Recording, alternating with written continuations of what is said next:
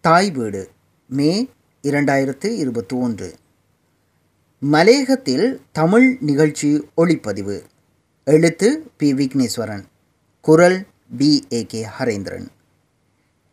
யாழ்ப்பாணத்தில் வெற்றிகரமாக நிகழ்ச்சிகள் பலவற்றை ஒளிப்பதிவு செய்து வந்தமை பணிப்பாளர் திருமதி ஞானம் ரத்தினம் அவர்களுக்கு மிகுந்த மகிழ்ச்சி அளித்ததோடு சக மேலதிகாரிகளிடமிருந்து பாராட்டையும் பெற்றுக் கொடுத்தது. அத்துடன் எனக்கும் பொறுப்புகளை ஏற்க முன்வந்து வெற்றிகரமாக செய்து முடிக்கும் ஒரு தயாரிப்பாளர் என்ற நட்பெயரை சகலரிடமும் பெற்றுத்தந்தது ரூபவாகினி ஆரம்பித்த நாள் முதல் நான் மேற்கொண்ட கடின உழைப்புக்கான பயன் மிக விரைவிலேயே எனக்கு கிடைக்கும் என்று நான் நினைத்திருக்கவில்லை. ஆனால் அது நடந்தது.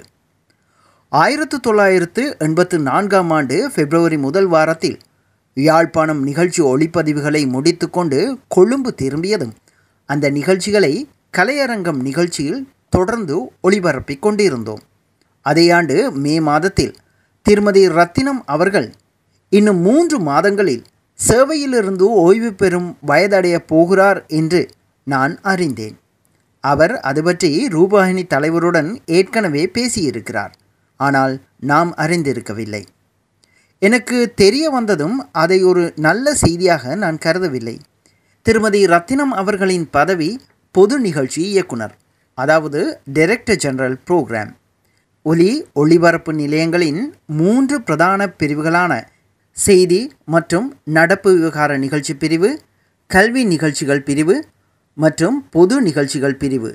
பொது நிகழ்ச்சிகள் பிரிவு என்பது மொழி கலை கலாசாரம் போன்ற சகல விடயங்களையும் கையாளும் பெரிய பிரிவு. அதன் ஒரு பிரிவு வர்த்தக சேவை. ஒலிபரப்பு கூட்டுத்தாபனத்தில் செய்தி பிரிவு. இலங்கையின் பிரதான மூன்று மொழிகளான சிங்களம் தமிழ் ஆங்கிலம் ஆகியவற்றிலும் கல்வி பிரிவு. சிங்களம் தமிழ் ஆகிய இரு மொழிகளிலும் நிகழ்ச்சிகளை செய்து கொண்டிருந்தாலும் அவை நிர்வாகத்தில் மொழி வாரியாக பிரிக்கப்படாமல் ஒவ்வொன்றும் தனித்தனியான இயக்குநர்களின் கீழ் இயங்கிக் கொண்டிருந்தன. பொது நிகழ்ச்சிகள் மாத்திரம் சிங்கள தமிழ் ஆங்கில பிரிவுகளாக தனித்தனி இயக்குநர்களின் கீழ் இயங்கி வந்தன. ஆனால் ரூபவாகினியில் பொது நிகழ்ச்சிகள் பிரிவும் மொழி வாரியாக பிரிக்கப்படவில்லை. சற்று வித்தியாசமாக பிரதி இயக்குனர் நாயகம் ஒருவரின் கீழ் நிகழ்ச்சி வாரியான சிறு சிறு பிரிவுகளாக பிரிக்கப்பட்டிருந்தன. டிவிஷனல் யூனிட் என்ற இரண்டு பதங்களும் தமிழில் பிரிவு என்றே அழைக்கப்படுவதால் சிறிது குழப்பம் ஏற்பட்டாலும் பல சிறு பிரிவுகளை உள்ளடக்கிய ஒரு பெரிய பிரிவை டிவிஷன் என்று கொள்ளலாம். ரூபவாகினியில் நாடகம் இசை விளையாட்டு விவரணம் சிறுவர் என்று வெவ்வேறு வகையான நிகழ்ச்சிகளை தயாரிப்பதற்கென பிரிவுகள் இருந்தன. இந்த சிறு பிரிவுகள் எல்லாவற்றுக்கும் தலைவராக நிகழ்ச்சி பிரிவின் இயக்குனர் இருந்தார். அந்த பதவியை திருமதி ரத்தினம் வகித்தார். இந்த சிறு பிரிவுகளின் தலைவர்களை யூனிட் ஹெட்ஸ் என்று ஆங்கிலத்தில் அழைத்தாலும் அது ஒரு இயக்குனரின் கீழ் இருந்தமையினால் அந்த பதவி உதவி இயக்குனர் என்றும் அழைக்கப்பட்டது. திருமதி ரத்தினம் அவர்களது இயக்குனர் பதவி மொழி வாரியான பதவி அல்ல. அவர் ஒலிபரப்புத்துறை நிர்வாகத்தில் நீண்ட கால அனுபவம் கொண்டவர் என்பதால் இலங்கையில் புதிதாக ஆரம்பிக்கப்பட்ட தேசிய தொலைக்காட்சியில் அந்த பதவி அவருக்கு வழங்கப்பட்டது. இயக்குனருக்கு மேல் பொது நிகழ்ச்சிகளுக்கான பிரதி பணிப்பாளர் நாயகம் என்ற ஒரு பதவி இருந்தது. அந்த பதவியிலும் ஒலிபரப்பு துறையில் மிக நீண்ட அனுபவம் கொண்ட எச். எம். குணசேகர அவர்கள் முதன் முதலாக நியமிக்கப்பட்டார். பொது நிகழ்ச்சிகளின் இயக்குனர் பதவி என்பது மிக முக்கியமான பதவி. ரூபவாகினியின் ஆரம்ப காலமாகையினால் ஒலிபரப்பு நிர்வாக அனுபவம் கொண்ட திருமதி ரத்தினம் அவர்கள் தமிழராக இருந்தபோதிலும் அந்த பதவி அவருக்கு வழங்கப்பட்டது. அவருக்கு பின்னர் அந்த பதவியில் ஒரு தமிழர் அமர்த்தப்படுவார் என்று எதிர்பார்க்க முடியாது என்பதை நாம் நன்கு உணர்ந்திருந்தோம். அதனால் தமிழ் நிகழ்ச்சிகளினதும் தமிழ் தயாரிப்புகளினதும் நிலை என்னவாகும் என்ற கவலை எனக்கு இருந்தது. காரணம் ரூபானியின் நிர்வாக அமைப்புக்கேற்ப தமிழ் தயாரிப்பாளர்கள் வெவ்வேறு நிகழ்ச்சி பிரிவுகளைச் சேர்ந்தவர்களாக இருந்தாலும் நடைமுறையில் அப்படி இயங்கவில்லை. உதாரணமாக நான் நாடகப் பிரிவிலும் விஸ்வநாதன் இசை பிரிவிலும் நிர்வாகத்தில் பிரிக்கப்பட்டிருந்தோம். அந்த பிரிவுகளின் தலைவர்கள் சிங்களவர்கள். ஆனால் நாம் தயாரிக்கும் அனைத்து நிகழ்ச்சிகளுக்குமான பிரேரணைகளையும் நிகழ்ச்சிகளில் உள்ளடக்கியுள்ள விடயங்களையும் தமிழர் என்ற வகையில் திருமதி ரத்தினம் அவர்களை பார்வையிட்டு அனுமதித்து கொண்டிருந்தார். பிரிவு தலைவர்கள் அதிலே தலையிடுவதில்லை. நிகழ்ச்சிகள் சம்பந்தப்பட்ட விடயங்கள் மட்டுமல்ல தொழில் சம்பந்தமான எமது சொந்த பிரச்சனைகளையும் திருமதி ரத்தினம் மூலமாகவே நாம் மேலிடத்திற்கு தெரிவித்து கொண்டிருந்தோம். இத்தகையதொரு நிலையில் திருமதி ரத்தினம் ஓய்வு பெற்றுவிட்டால் எமது நிலை என்னவாகும் என்ற கரிசனை இயல்பாகவே எம்மிடம் எழுந்தது. ரூபவாகினியில் அப்போது ஒளிபரப்பும் மொழி வாரியாக இருக்கவில்லை. மாலை ஐந்து மணி முதல் இரவு பதினோரு மணி வரை இடம்பெற்ற ஆறு மணி நேர ஒளிபரப்பில் மூன்று மொழி நிகழ்ச்சிகளும் இடம்பெற்றன. அதற்கமையவை ரூபவாகினி நிர்வாகத்திலும் மொழி வாரியான பிரிவுகள் இருக்கக்கூடாது என்ற ஒரு கோட்பாட்டின் அடிப்படையிலே அத்தகைய நிர்வாக அணுகுமுறை கடைபிடிக்கப்பட்டது. ஆனால் சிறிது காலத்திலே மொழி வாரியாக இயங்கியே ஆக வேண்டிய ஒலி ஒளிபரப்பு துறைகளில் அது சாத்தியமில்லை என்று உணரத் தொடங்கினார்கள்.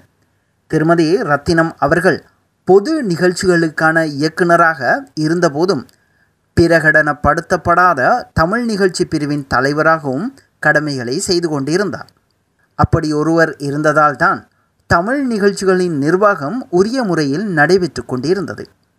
அவர் ஓய்வு பெற்று நிகழ்ச்சி பணிப்பாளராக சிங்கள அதிகாரி ஒருவர் நியமிக்கப்பட்டால் அதிலும் தமிழ்மொழி கலை கலாசாரம் தமிழரின் கலைகளின் தரம் எதுவுமே தெரியாத ஒருவராக அதையும் விட தமிழர் விடயங்களை பற்றி எந்தவித அக்கறையும் காட்டாத ஒரு சிங்கள அதிகாரியாக அமைந்து விட்டால் ரூபவாகினியில் தமிழ் நிகழ்ச்சிகளின் நிலை மிகவும் மோசமாகிவிடும் என்பதே எனது கரிசனையாக இருந்தது.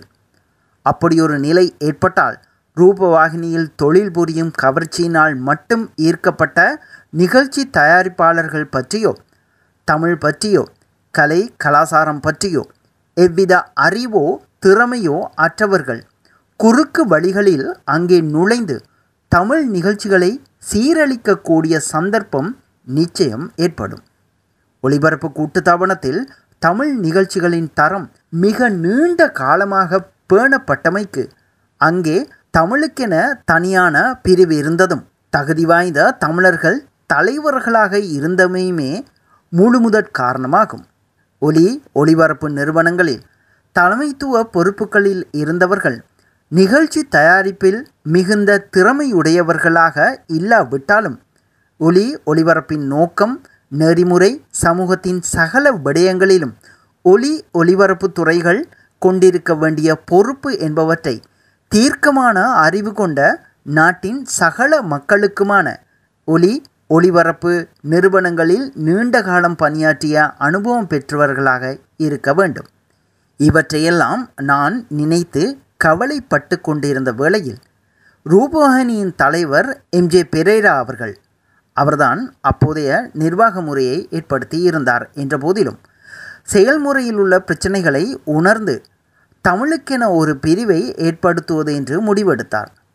அப்படி தமிழ் பிரிவொன்றை ஏற்படுத்த வேண்டும் என்ற கோரிக்கையை இயக்குனர் சபை அங்கத்தவராக இருந்த திருமதி ஆர் ஆர் நல்லையா அவர்களும் வலியுறுத்தியதாக கேள்விப்பட்டேன். அந்த செய்தி சற்று ஆறுதலை தந்தது. மொழி அடிப்படையாக கொண்டு செயற்படும் ஊடகத்துறைகளில் மொழி அடிப்படையிலான பிரிவுகள் அமைக்கப்பட்டு அவை தகுதி உடையவர்களால் நிர்வகிக்கப்பட வேண்டும் என்பது மிக மிக அவசியமான ஊடக நிர்வாக முறையாகும். அடுத்தது தமிழ் பிரிவு அமைக்கப்பட்டால் யார் அதன் தலைவராக நியமிக்கப்படுவார் என்ற கேள்வி எழுந்தது. வெகு சில தமிழ் உத்தியோகஸ்தர்களே அப்போது ரூபவாகினியில் பணியாற்றி கொண்டிருந்தார்கள். நான் நிகழ்ச்சி பிரிவில் நிறைவேற்று தயாரிப்பாளர் பதவி வகித்து கொண்டிருந்த ஒரே ஒரு தமிழ் உத்தியோகஸ்தர் என்பது குறிப்பிடத்தக்கது. அது ஒரே ஒரு தமிழ் உத்தியோகஸ்தர். அது நிகழ்ச்சி பிரிவு தலைவருக்கு அடுத்த பதவி. விஸ்வநாதன் தயாரிப்பாளர் பதவியில் இருந்தார். கமலா தம்பிராஜா ஒப்பந்த அடிப்படையிலான தயாரிப்பாளர். ஏனையோர் தயாரிப்பு உதவியாளர்கள். நான் தமிழ் பிரிவின் தலைவராக வருவது பற்றி சிறிதும் நினைக்கவில்லை. ஏனெனில் எனக்கு அப்போது முப்பத்து நான்கு வயது தொடங்கியிருந்தது. இலங்கையில் ஓர் அரசு நிறுவனத்தில் அதுவும் ஊடகத்துறையில். அந்த வயதில் அப்படி ஒரு பொறுப்பு வாய்ந்த பதவியை பெறலாம் என்று அப்போது யாரும் கனவு கூட காண முடியாது. ஆக குறைந்தது நாற்பது வயதுக்கு மேல்தான் அத்தகைய பதவிகள் கிடைக்கும் சாத்தியம் அப்போது நிலவியது.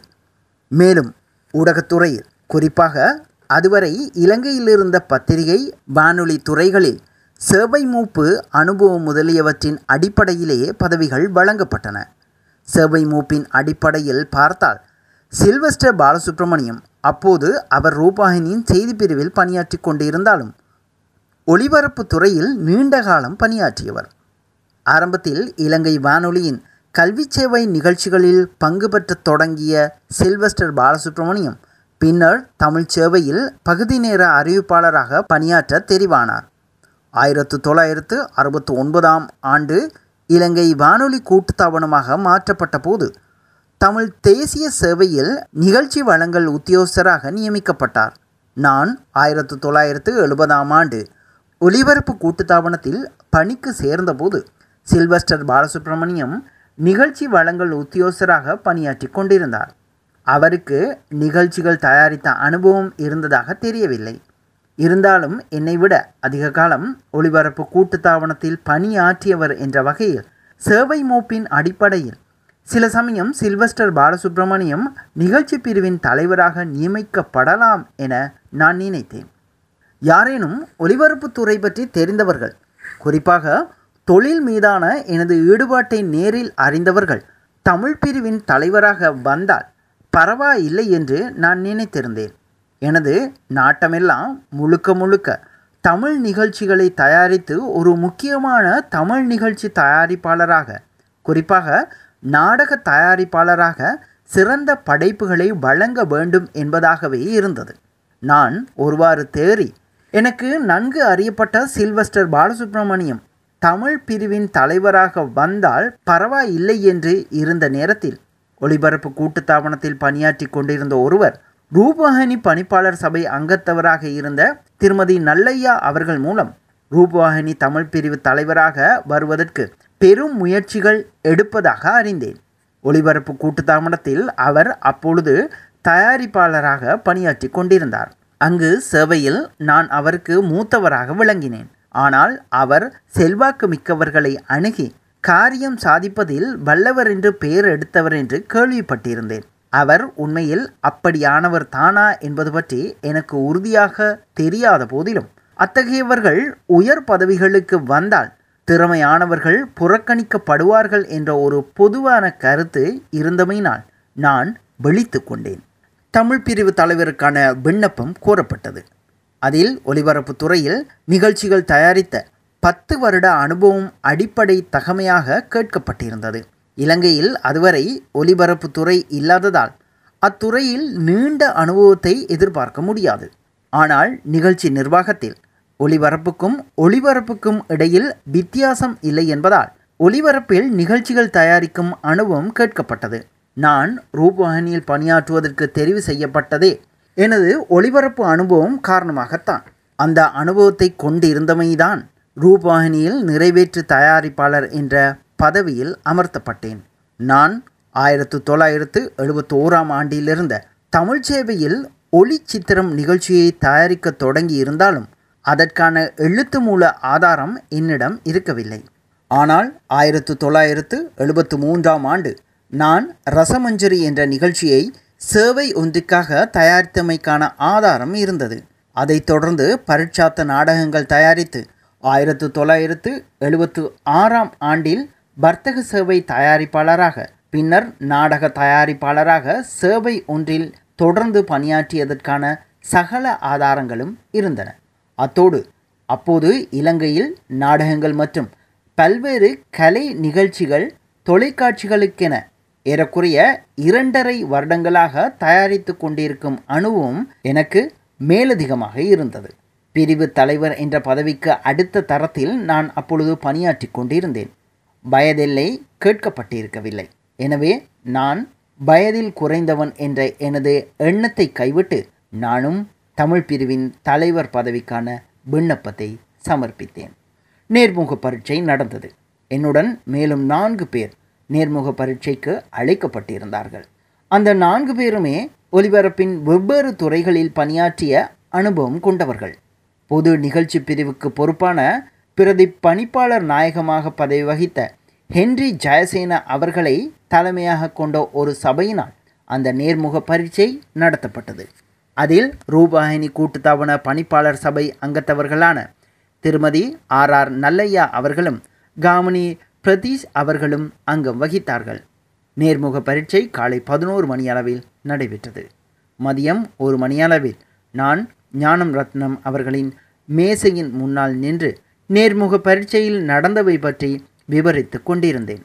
அப்போது ஹென்றி ஜெயசேனா அவர்கள் தனது கண்ணாடி அறையில் இருந்தபடியே என்னை அழைத்தார். நான் உள்ளே சென்றதும் வலது கையின் நான்கு விரல்களையும் உள்ளே மடித்து பெருவிரலை உயர்த்தி காட்டி கங்க்ராச்சுலேஷன் என்று ஆங்கிலத்தில் சொன்னார். அவ்வளவுதான். நான் வானத்தில் சிறகடித்து பறந்தது போல் உணர்ந்தேன். அவருக்கு நன்றி சொல்லிவிட்டு திருமதி ரத்னம் அவர்களிடம் சென்று செய்தியை சொன்னபோது ஹென்றி ஜெயசேனா அவர்கள் தனக்கு இது பற்றி ஏற்கனவே தெரிவித்து விட்டதாக கூறினார். எனக்கு சந்தோஷம் தாங்க முடியவில்லை. எனக்கு ஆயிரத்து தொள்ளாயிரத்து எண்பத்தி இரண்டாம் ஆண்டு ஜனவரி மாதம் ரூபாயினியில் பணி செய்ததற்கான நியமன கடிதம் கையில் கிடைத்தபோது அது நான் சிறுவயதில் இருந்தே கனவு கண்ட காட்சி ஊடகத்தில் பணியாற்றுவதற்கான அதியுயர் வாய்ப்பென்று கருதி மகிழ்ச்சி அடைந்தேன். அடுத்த இரண்டரை வருடத்தில் தமிழ் பிரிவின் தலைவர் ஆவேன் என்று நான் கனவு கூட காணவில்லை. அந்த காலகட்டத்தில் முப்பத்து நான்கு வயது இளைஞனுக்கு அப்படியொரு பதவி கிடைப்பது நம்பக்கூடிய செய்தி அல்ல. இப்போது தனியார் ஊடகத்துறை பெருகிவிட்ட நிலையில் மிக மிக இளையவர்களுக்கு எல்லாம் உயர் பதவிகள் வழங்கப்படுகின்றன. எமது காலத்தில் எனக்கு தெரிந்து அப்படி நடந்ததில்லை.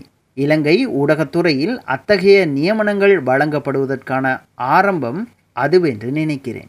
அதற்கு முழுக்க முழுக்க காரணமாக இருந்தவர் ரூபாயினியின் அப்போதைய தலைவர் எம். ஜே. பெரேரா என்பதை பின்னர் நான் அறிந்து கொண்டேன்.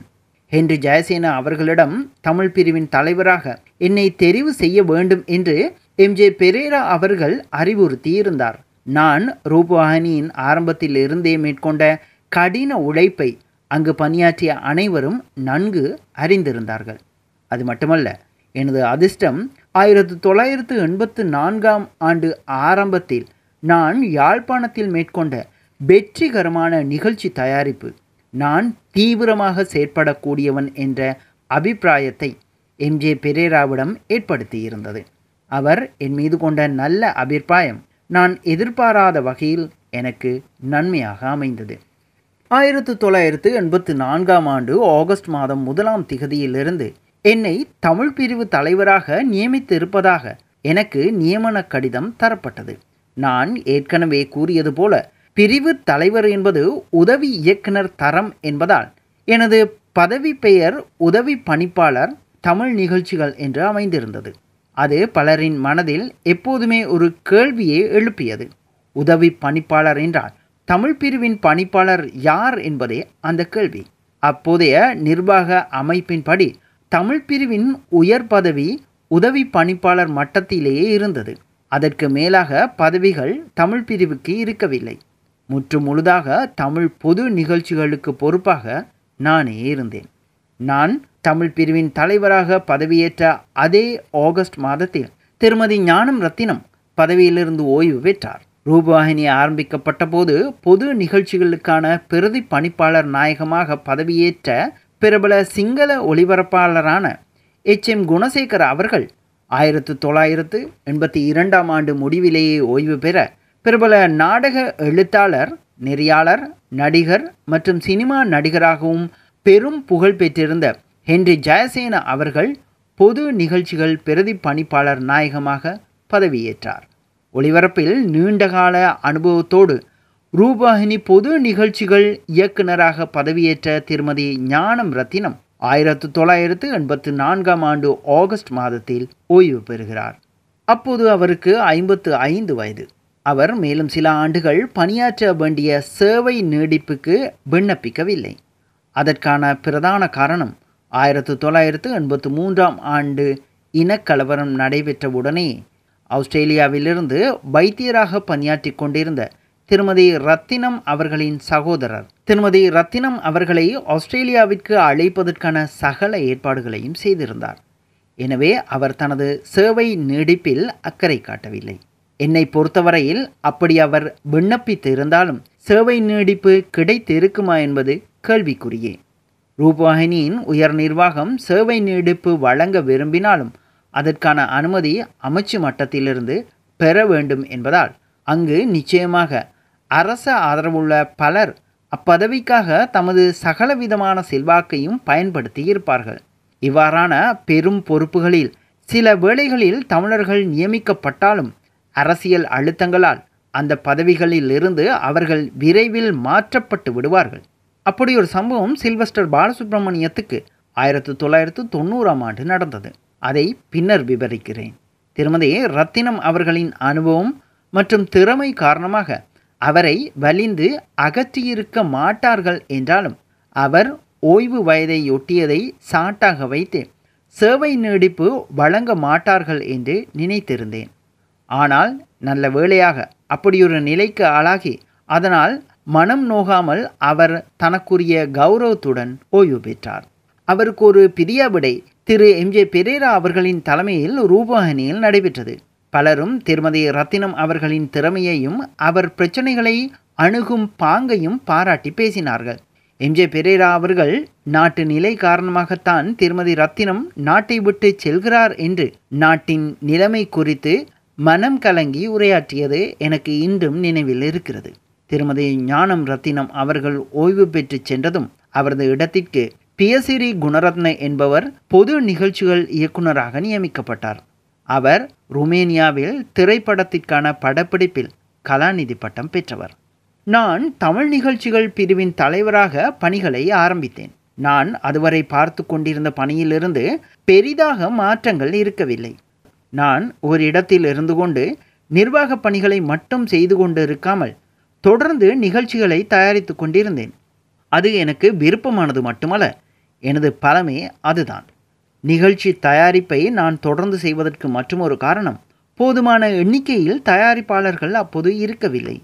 நான் தமிழ் பிரிவின் தலைவராக பொறுப்பேற்ற அதே நேரம் ரூபஹினி கூட்டுத்தாபனத்தின் இயக்குனர் நாயகமாக கலாநிதி அனுர குணசேகர அவர்கள் பொறுப்பேற்றார். அதுவரை ரூபாஹினிக்கு இயக்குனர் நாயகம் என்ற ஒருவர் தனியாக இருக்கவில்லை. தலைவர் எம். ஜே. பெரேரா அவர்களே இயக்குனர் நாயகமாகவும் செயற்பட்டார். நான் தமிழ் பிரிவின் தலைவராக பொறுப்பேற்று பணியாற்றத் தொடங்கிய ஐந்து மாதங்களில் யுஎஸ் யாக்கூப் யூனூஸ் ஷியாமா ஆகிய மூன்று பேரும் தயாரிப்பு உதவியாளர்களாக சேர்த்து கொள்ளப்பட்டார்கள். திருமதி ரத்தினம் அவர்கள் பணியில் இருக்கும் போதே அவர்களுக்கான நேர்முக பரீட்சைகள் முடிவடைந்திருந்தாலும் ஆயிரத்து தொள்ளாயிரத்து எண்பத்து ஐந்தாம் ஆண்டு ஜனவரி மாதத்தில்தான் பணி நியமனம் வழங்கப்பட்டது. அதே நேர்முக பரீட்சையில் எம். வரதராஜன் ஆர். ரவீந்திரன் ஆகியோர் தெரிவு செய்யப்பட்டிருந்த போதிலும் அவர்கள் யாழ்ப்பாணத்தை சேர்ந்தவர்கள் என்பதால் அவர்களை பணியில் சேர்ப்பதற்கு போலீஸ் திணைக்களத்தின் நற்சான்றிதழ் பெற வேண்டியிருந்தமையினால் அவர்களுக்கு மிக தாமதமாகவே நியமனம் வழங்கப்பட்டது.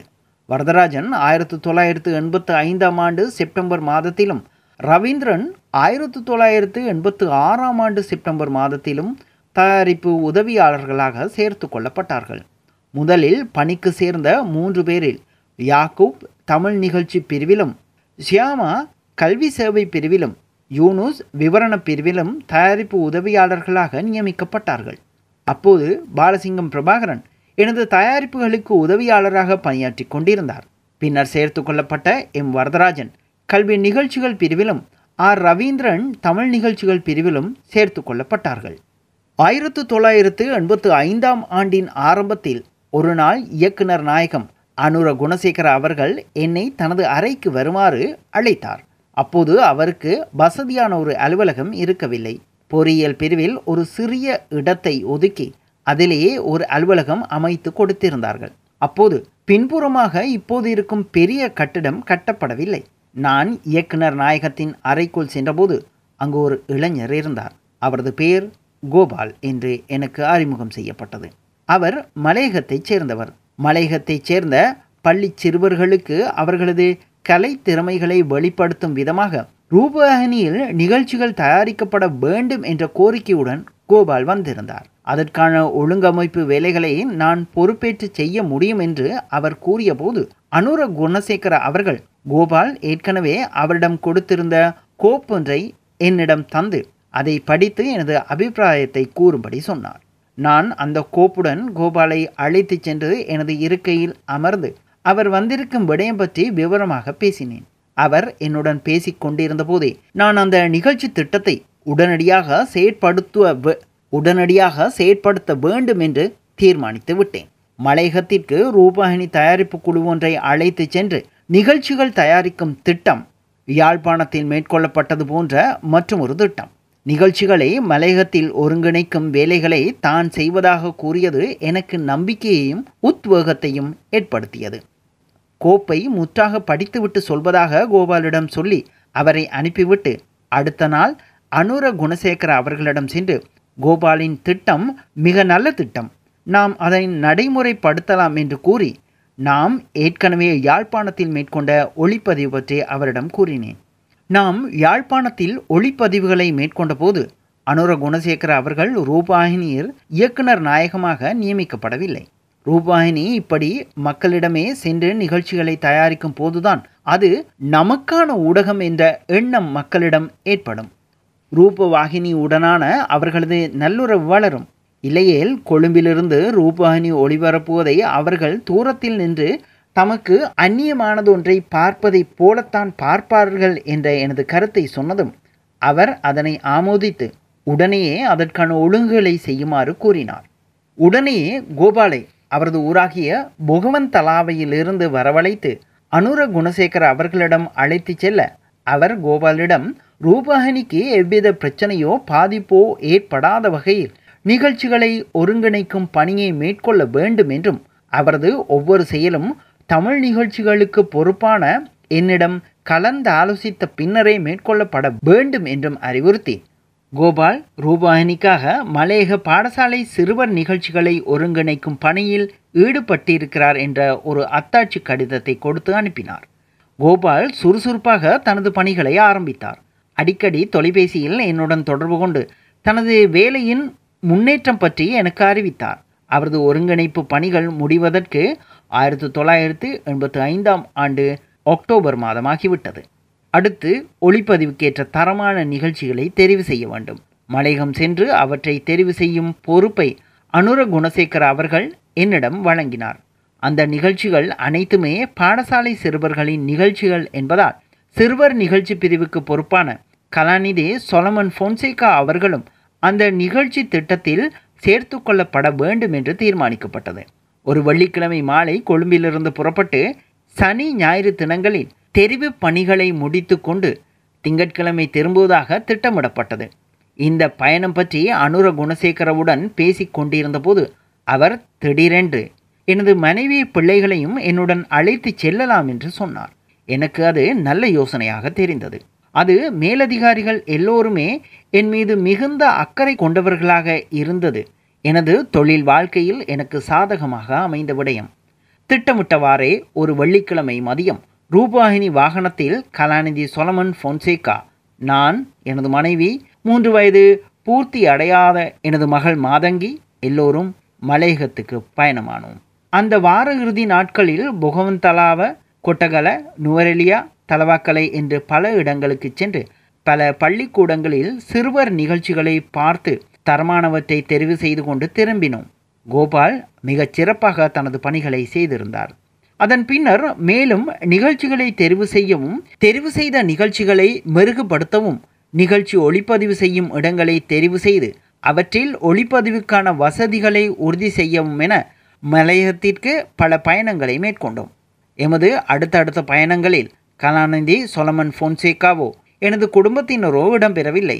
சிறுவர் நிகழ்ச்சி தயாரிப்பாளராக இருந்த கமலா தம்பிராஜா தயாரிப்பு உதவியாளர் பாலசிங்கம் பிரபாகரன் மற்றும் தொழில்நுட்பவியலாளர்கள் அந்த பயணங்களில் இடம்பெற்றார்கள். ஆயிரத்து தொள்ளாயிரத்து எண்பத்து ஐந்தாம் ஆண்டு இறுதி அல்லது ஆயிரத்து தொள்ளாயிரத்து எண்பத்து ஆறாம் ஆண்டு ஆரம்பத்தில் ஒளிப்பதிவுகளை மேற்கொள்ள திட்டமிட்டோம்.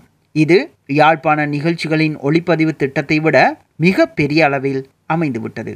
யாழ்ப்பாணத்தில் மேற்கொண்டது போலவே இரவில் சிறுவர் நிகழ்ச்சிகளையும் பகலில் மலையகத்தின் எழிலை எடுத்துக்காட்டும் விதமான ஒரு தொலைக்காட்சி நாடகத்தையும் தயாரிப்பதற்கு திட்டமிட்டேன். யாழ்ப்பாண முன்னனுபவம் இந்த திட்டமிடலுக்கு பெரிதும் உதவியாக இருந்தது. பல நிகழ்ச்சிகளோடு சேர்த்து தொலைக்காட்சி நாடகம் ஒன்றையும் செய்வது என்பது மிக கடினமான பணி என்பதை நான் அனுபவபூர்வமாக உணர்ந்திருந்ததால். உரையாடல்களுடன் கூடிய ஒளிப்பதிவுக்கு அதிக நேரம் எடுக்கும் நாடகமாக தெரிவு செய்யாமல் மிக இலகுவான முறையில் கதை சொல்லும் பாணியில் அதேவேளை அழகான மலையக காட்சிகளை காட்டும் விதத்தில் அமையத்தக்க நாடகம் ஒன்றை மக்களை கவரக்கூடிய சினிமா பாணியில் எடுப்பதென்று தீர்மானித்தேன். உரையாடல்கள் அதிகமாக உள்ள நாடகம் என்றால் சரியான ஒலி அமைப்புடன் படப்பிடிப்பை மேற்கொள்வதற்கு நீண்ட நேரம் செலவாகும். அழகான நடிகர்கள் உடை வனப்புமிக்க மலையக பின்னணி பாடல்கள் என்று ஒரு ஜனரஞ்சகமான தயாரிப்பாக அது இருக்க வேண்டும். அந்த கதை காதல் துரோகம் பிரிவு சோகம் செய்த தவறுகளை எண்ணி வருந்துதல் போன்ற பார்வையாளர்களின் அடிப்படை உணர்வுகளை திருப்திப்படுத்தும் விதத்தில் இருக்க வேண்டும் என்று கருதி எனது மனதுக்குள் ஒரு கதையை உருவாக்கி கொண்டேன். அந்த காலத்தில் வானொலியில் மிக பிரபலமாக விளங்கிய இசையும் கதையும் போல தொலைக்காட்சியில் காட்சியாக கதை சொல்வதென்று தீர்மானித்து அதற்கேற்ற பாடல்களை தெரிவு செய்தேன். அவை முழுக்க முழுக்க சினிமா பாடல்களாக இல்லாமல் ஏற்கனவே ரூபவாகினியில் நான் தயாரித்து கொண்டிருந்த உதய கீதம் நிகழ்ச்சியில் இடம்பெற்ற பாடல்கள் சிலவற்றையும் சில சினிமா பாடல்களையும் தெரிவு செய்து எல்லாவற்றையும் எமது கலைஞர்களை கொண்டு பாடுவித்தேன். M Mohanraj Jayabharathidasan W Anton Lily Mylvaganam Nilamathi Karunaratnam ஆகியோர் அந்த பாடல்களை பாடினார்கள். மோகன் ரங்கன் இசையமைத்தார்கள். இவற்றில் உதய கீதத்தில் இடம்பெற்ற பாடல்கள் ஏற்கனவே ஒளிப்பதிவு செய்யப்பட்டிருந்தன. சினிமா பாடல்களை மட்டுமே ஒளிப்பதிவு செய்ய வேண்டியிருந்தது. எனது திட்டத்தின்படி எல்லா பாடல்களும் உடனடியாகவே தேவை இல்லாவிட்டாலும் கூட மலையக படப்பிடிப்பின் போது பாத்திரங்கள் வாயசைத்து பாடுவது போன்று காட்சி அமைக்கப்பட வேண்டிய பூஜைக்கு வந்த மலரே வா என்ற திரைப்பட பாடல் படப்பிடிப்புக்காக கொண்டு செல்லப்பட வேண்டியிருந்தது. எனவே அந்த பாடலை உடனடியாக ஒளிப்பதிவு செய்வது என்று தீர்மானித்தேன். ஆனால் ரூபாயினி கலையகம் பல நிகழ்ச்சி ஒளிப்பதிவுகளுக்காக ஒதுக்கப்பட்டு விட்டதால் எனது ஒளிப்பதிவை அங்கு உடனடியாக மேற்கொள்ள முடியவில்லை. அதனால் எஸ். ராமதாஸ் அவர்களின் ஒலிப்பதிவு கலையகத்தில் அதை ஒலிப்பதிவு செய்வித்தேன். மோகன்ராஜும் நிலாமதியும் பாடிய அந்த பாடலை பி. எச். அப்துல் ஹமீத் ஒலிப்பதிவு செய்தார். நடிகர்கள் பாடுவது போன்று மலையகத்தில் படம் பிடிக்க வேண்டிய பூஜைக்கு வந்த மலரே வா என்ற பாடலை மாத்திரம் எடுத்துக்கொண்டு ஒரு பெரிய தயாரிப்பு குழுவோடு மலையகத்திற்கு பயணமானேன். அந்த தயாரிப்பு குழுவில் சிறுவர் நிகழ்ச்சி தயாரிப்பாளர் கமலா தம்பிராஜா தயாரிப்பு உதவியாளர் பாலசிங்கம் பிரபாகரன் மற்றும் தொழில்நுட்பவியலாளர்கள் இடம்பெற்றிருந்தனர். இம்முறை யாழ்ப்பாணம் போலல்லாது அரங்க அமைப்பு கலைஞர்களையும் அழைத்துச் சென்றோம். நாடகம் ஒரு சினிமா படம் போன்று இருக்க வேண்டும் என்பதற்காக சிங்கள திரையுலகில் அப்பொழுது புது முகங்களாக இருந்த பிரியங்கர பெரேரா குமுதுமலி டி சில்வா ரமணி சிறிவர்தன ஆகியோரை அதில் நடிப்பதற்காக தெரிவு செய்திருந்தேன். நாடகத்தில் அவர்களுக்கு வசனம் பேச வேண்டிய அவசியம் இல்லாதபடியால் மொழி பற்றிய பிரச்சனை இருக்கவில்லை. அவர்களுடன் பிராங்க் புஷ்பநாயகம் பத்மா குணபாலன் மற்றும் எஸ் பிரபாகரன் எனும் ஒரு மலையக இளைஞரும் நடித்தார்கள். இவர்களுள் பிரதான பாத்திரங்களில் நடித்த பிரியங்கர் பெரேரா குமுதுமலி ஆகியோர் மட்டுமே மலையக படப்பிடிப்புக்கு தேவைப்பட்டதால் அவர்கள் இருவரையும் எம்முடன் அழைத்துச் சென்றோம். அவர்களுடன் மலையகத்தைச் சேர்ந்த எஸ் பிரபாகரன் ஓரிரு காட்சிகளை அந்த படப்பிடிப்பில் தோன்றியிருந்தார்.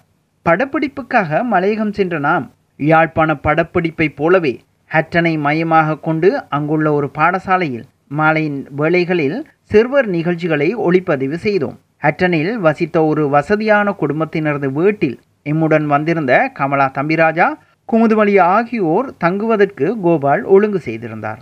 நானும் பிரபாகரனும் படப்பிடிப்பு குழுவினருடன் சிறிய விடுதி போன்ற ஒரு வீட்டில் தங்கினோம்.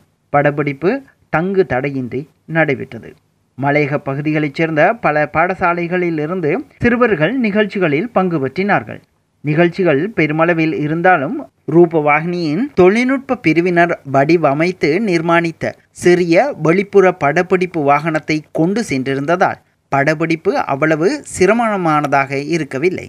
அத்தோடு யாழ்ப்பாண படப்பிடிப்புக்கு சென்றபோது மிகவும் புதியவராக பணிக்கு சேர்ந்திருந்த பிரபாகரன் கிட்டத்தட்ட இரண்டு வருடங்களின் பின்னர் மேற்கொண்ட இந்த படப்பிடிப்பு வழியில் நிகழ்ச்சி தயாரிப்பில் ஓரளவு அனுபவம் பெற்றிருந்தார். அவரே சில நிகழ்ச்சிகளின் படப்பிடிப்பை வெளிப்புற படப்பிடிப்பு வாகனத்திலிருந்து இயக்கியதால் எனக்கு வேலையின் அழுத்தம் சற்று குறைவாகவே இருந்தது. ஹட்டனில் நாம் நாடகத்திற்கான பாடல் காட்சியை எமது வெளிப்புற படப்பிடிப்பு வாகனத்தை பாவித்து படமாக்கி கொண்டிருந்த வேளையில் நான் வாகனத்தில் இருந்தபடியே வாக்கி டாக்கியில் தயாரிப்பு உதவியாளரான பிரபாகரனை பேர் சொல்லி அடிக்கடி அழைத்து உரையாடிய போது நுவரெலியாவில் ரூபானி ஒளிபரப்பு நிலையத்தில் பாதுகாப்பு பணியில் ஈடுபட்டிருந்த இராணுவத்தினரின் ஒளி சாதனங்களில் அந்த உரையாடல்கள் அவர்களுக்கு கேட்டதால் பிரபாகரன் என்ற பெயரை கேட்டு அவர்கள் பரபரப்படைந்து எமது உரையாடலை இடைமறித்து கேள்விகள் தொடுத்தார்கள். நாம் இதனை ரூபவாகினிக்கு தெரிவிக்க உடனடியாக ரூபவாகினியின் கட்டுப்பாட்டு அறையிலிருந்து இராணுவத்தினருக்கு நாம் அங்கு படப்பிடிப்பில் ஈடுபட்டிருக்கும் செய்தி தெரிவிக்கப்பட்ட சம்பவமும் இடம்பெற்றது. அது எமக்கு ஒரு புதுமையான அனுபவமாக இருந்தது. மலையக மக்கள் எம்மை மிகுந்த அன்போடு வரவேற்றார்கள். சென்ற இடமெல்லாம் மாலை அணிவித்து மரியாதை செய்து வரவேற்றமை அவர்களின் அன்பையும் மரியாதையையும் வெளிப்படுத்தியது. அப்போது ரூபவாகினியில் தோன்றி செய்தி வாசித்து கொண்டிருந்த நானும் கமலா தம்பிராஜாவும் அவர்கள் மத்தியில் நேரடியாக போய் நின்றபோது அவர்களுக்கு நம்ப முடியாமல் இருந்தது. அப்போது அந்த பகுதியில் தொண்டமான் அவர்களின் மலேக தோட்ட தொழிலாளர்கள் காங்கிரஸ் கட்சியின் உப தலைவர்களில் ஒருவராக பதவி வகித்த காலம் சென்ற ராஜு அவர்கள் தனது ஆதரவாளர்கள் சகிதம் படப்பிடிப்பு நடைபெற்ற இடங்களுக்கு வந்து எமக்கு வேண்டிய ஆதரவை தந்தார். ரூபகணி குழுவுக்கு தலைமை வகித்த எனக்கு அப்போது முப்பத்தைந்து வயது. தயாரிப்பாளர் கமலா தம்பிராஜா மட்டுமே சற்று மூத்தவர். மற்றைய தயாரிப்பு குழுவினரில் ஏறக்குறைய அனைவருமே இருபத்தைந்துக்கும் முப்பதுக்கும் இடைப்பட்ட வயதினர். எம்மை முதல் முதலாக பார்த்த ராஜு அவர்கள் என்ன ரூபவாகினி உத்தியோகஸ்தர் அனைவருமே சின்ன பையன்களாக இருக்கிறார்களே? என்று கேட்டு வியந்தது எனக்கு ஞாபகம் இருக்கிறது. உண்மையில் ரூபவாகினி அப்போது இலங்கையின் மிக இளைய ஊடகமாக இருந்தது. மற்றுமொரு வெளிப்புற படப்பிடிப்பை தமிழர்கள் வாழும் பிரதேசத்தில் வெற்றிகரமாக முடித்து கொண்டு கொழும்பு திரும்பினோம். திரும்பிய உடனேயே அந்த நாடகத்தை பூர்த்தி செய்யும் முயற்சியில் இறங்கினேன். மலையகத்தில் பிரதான இரண்டு நடிகர்களையும் இயற்கை காட்சிகளின் பின்னணியில் அங்கும் இங்கும் உலாவ விட்டு படம் பிடித்திருந்தேன். அந்த காட்சிகளில் எங்கெங்கு சில உணர்ச்சி மாற்றங்கள் வரலாம் என்று ஊகித்து அவற்றுக்கு மாத்திரம் க்ளோஸ்அப் காட்சிகளை வைத்து படப்பிடிப்பை முடித்து கொண்டு வந்திருந்தேன். போதுமான அளவு காட்சிகளை மனம் போன போக்கில் படமாக்கி இருந்தோம் கொழும்பு வந்ததும் அந்த நாடகத்துக்கு தேவையான மிக முக்கியமான காட்சிகள் சிலவற்றை கொழும்பில் எடுக்க வேண்டியிருந்தது. அவைதான் அந்த நாடகத்தின் கதையை சொல்லும் பிரதான காட்சிகள். அந்த காட்சிகளை மூன்று பிரிவுகளாக பிரித்து ஒன்றை அப்போது மெல்லிசை கர்நாடக இசை பாடுவதிலும் வானொலி நடிகராகவும் பிரபலமாக இருந்த வனஜா ஸ்ரீனிவாசனது வீட்டில் படமாக்கினோம். மற்றொரு பிரிவை வனஜா ஸ்ரீனிவாசனது கணவருடன் பணியாற்றும் வங்கி அதிகாரி ஒருவரது வீட்டில் நுகேகுடவில் படமாக்கினோம். மூன்றாவது பிரிவு காட்சிகளை ரூபாயினி கலையகத்தில் அரங்கம் அமைத்து படமாக்கினோம். கலையகத்தில் படமாக்கப்பட்ட காட்சி ஒரு மதுபான சாலை காட்சி. அதில் நடிப்பதற்கு சிலர் தேவைப்பட்டார்கள். கொழும்பில் அப்போது கலைத்துறையில் மிகுந்த ஈடுபாடு கொண்டிருந்த சுதாகரனை தொடர்பு கொண்டபோது அவர் தனபாலசிங்கம் எம். முஸ்தபா உதயகுமார் சி. ஆனந்தசேகரம் ஆகியோரை அழைத்து வந்து அவர்கள் எல்லோரும் அந்த காட்சியில் நடித்தார்கள். இந்த காட்சிகளை படமாக்கியதோடு நாடகத்தில் இடம்பெற வேண்டிய மற்றைய சினிமா பாடல்களையும் எமது பாடகர்களை கொண்டு பாடுவித்து ஒளிப்பதிவு செய்தேன். படமாக்கிய காட்சிகள் அனைத்தையுமே வைத்துக்கொண்டு நான் அந்த நாடகத்திற்கான கதையை முழுமையாக எழுதினேன். ஏற்கனவே ஒளிப்பதிவு செய்யப்பட்டிருந்த பாடல்களுக்கு கதை கேட்ப காட்சிகளை புகுத்தினேன். கதை சொல்லப்படும் நேரத்திற்கு ஏற்றவாறு காட்சிகளை தொகுப்பதற்குத்தான் அவதானம் வேண்டியிருந்தது. அந்த வசனங்கள் எவ்வளவு நேரத்திற்குள் வாசிக்கப்பட வேண்டுமென்று நான் தீர்மானித்து நானே அந்த வசனங்களை வாசித்து அந்த நேரத்தை சரியாக கணித்து அந்த நேர காலத்துக்கு காட்சிகளை தொகுத்தேன். பூஜைக்கு வந்த மலரே பாடல். நடிகர்கள் வாய் அசைப்பது போல் எடுத்ததால் அதை தொகுப்பதில் சிரமம் ஏற்பட்டது. ஏனெனில் அப்போது எம்மிடம் சினிமா வெளிப்புற படப்பிடிப்புகளின் போது உபயோகிக்கும் தொழில் தரத்திலான நாகரா ஒளிப்பதிவு கருவி இருக்கவில்லை. நாம் அந்த பாடலை ஒரு கேசட்டில் பிரதி செய்து அதை எடுத்துச் சென்று ரூபவாகினி வெளிப்புற படப்பிடிப்பு வாகனத்திலிருந்து அதை ஒளிபரப்பி அதற்கேற்ப வாயசைத்து நடிகர்கள் நடித்திருந்தார்கள். ஆனால் ரூபாகினி எடிட்டிங் கலையகத்தில் அந்த காட்சிகளுக்கு தொழில்முறை தரத்திலான ஒளிப்பதிவை சேர்த்தபோது நடிகர்களது வாயசைப்பு பொருந்தவில்லை. ஏனெனில் படப்பிடிப்பின் போது பயன்படுத்தப்பட்ட கேசட் எம்மால் கண்டுபிடிக்க முடியாத அளவுக்கு மிகச் சிறிய அளவிலான வேக வித்தியாசத்தை கொண்டிருந்தது. அதனால் அசல் பாடல் ஒளிப்பதிவை சேர்க்கும் போது அது மிகுந்த அளவில் வேறுபட்டது. படத்தொகுப்பை மேற்கொண்ட தொழில்நுட்பவியலாளர் இந்திரா உக்வத்த மிகுந்த சிரமப்பட்டு அதை சரி செய்தார். ஆனால் உன்னிப்பாக கவனித்தால் அந்த வேறுபாடு தெரியும். இறுதியாக முழுமையாக தொகுக்கப்பட்ட நாடகத்தை பிஎச் அப்துல் அமீதிடம் காட்டி நான் எழுதிய கதை பிரதியையும் அவரிடம் கொடுத்தபோது இரண்டையும் நன்றாக கவனித்து நான் எதிர்பார்த்த உயிர்ப்புடன் அதை வாசித்தார். அதன் இறுதி வடிவத்தை நாம் டப்பிங் கலையகத்தில் பதிவு செய்தபோது காட்சியும் அவரது வாசிப்பும் அச்சொட்டாக பொருந்தியது. பல இசையும் கதைகளையும் வானொலியில் வாசித்த அவரது அனுபவம் எனது எழுத்து பிரதிக்கு உரிய உணர்ச்சிகளை கொடுத்தது. ஹமீடின் குரலுடன் முழுமையாக தொகுக்கப்பட்ட நாடகத்தை பார்த்து கொண்டே மோகன் அதற்கான பின்னணி இசையை தனது கீபோர்டில் அனாயசமாக வாசித்தார். ஒரு சில மனுத்தியாளங்களிலே அந்த பின்னணி இசை சேர்க்கை பூர்த்தியானது. என் வாழ்வு உன்னோடுதான் என்ற தலைப்பில் தயாரிக்கப்பட்ட அந்த நாடகம் அல்லது கதை ஆயிரத்து தொள்ளாயிரத்து எண்பத்து ஆறாம் ஆண்டு மார்ச் மாதம் பதினாறாம் திகதி முதன் முதலாக ரூபவாகினியில் ஒளிபரப்பானது. தமிழ் சிங்கள மக்கள் அனைவருமே அதை பாராட்டினார்கள். அதற்கு வந்த பாராட்டு கடிதங்கள் மிக மிக அதிகம். அவற்றில் சில இப்போதும் என்னிடம் இருக்கின்றன. இந்த மலையக ஒளிப்பதிவு சிறப்பாக நடைபெறுவதற்கு முன்னின்று உழைத்த கோபால் பாராட்டுக்குரியவர். அவரின் கடின உழைப்பு அதை சாத்தியமாக்க உதவியது. எனது தொலைக்காட்சி ஊடகத்துறை வரலாற்றில் யாழ்ப்பாணம் ஒளிப்பதிவுகள் போலவே மலையக நிகழ்ச்சிகளின் ஒளிப்பதிவும் மிக முக்கியமான நிகழ்வாகும். இத்தகைய நிகழ்ச்சி திட்டங்களின் மூலம் ரூபவாகினியும் மக்களின் தொலைக்காட்சி என்ற பெருமையை பெற்றது.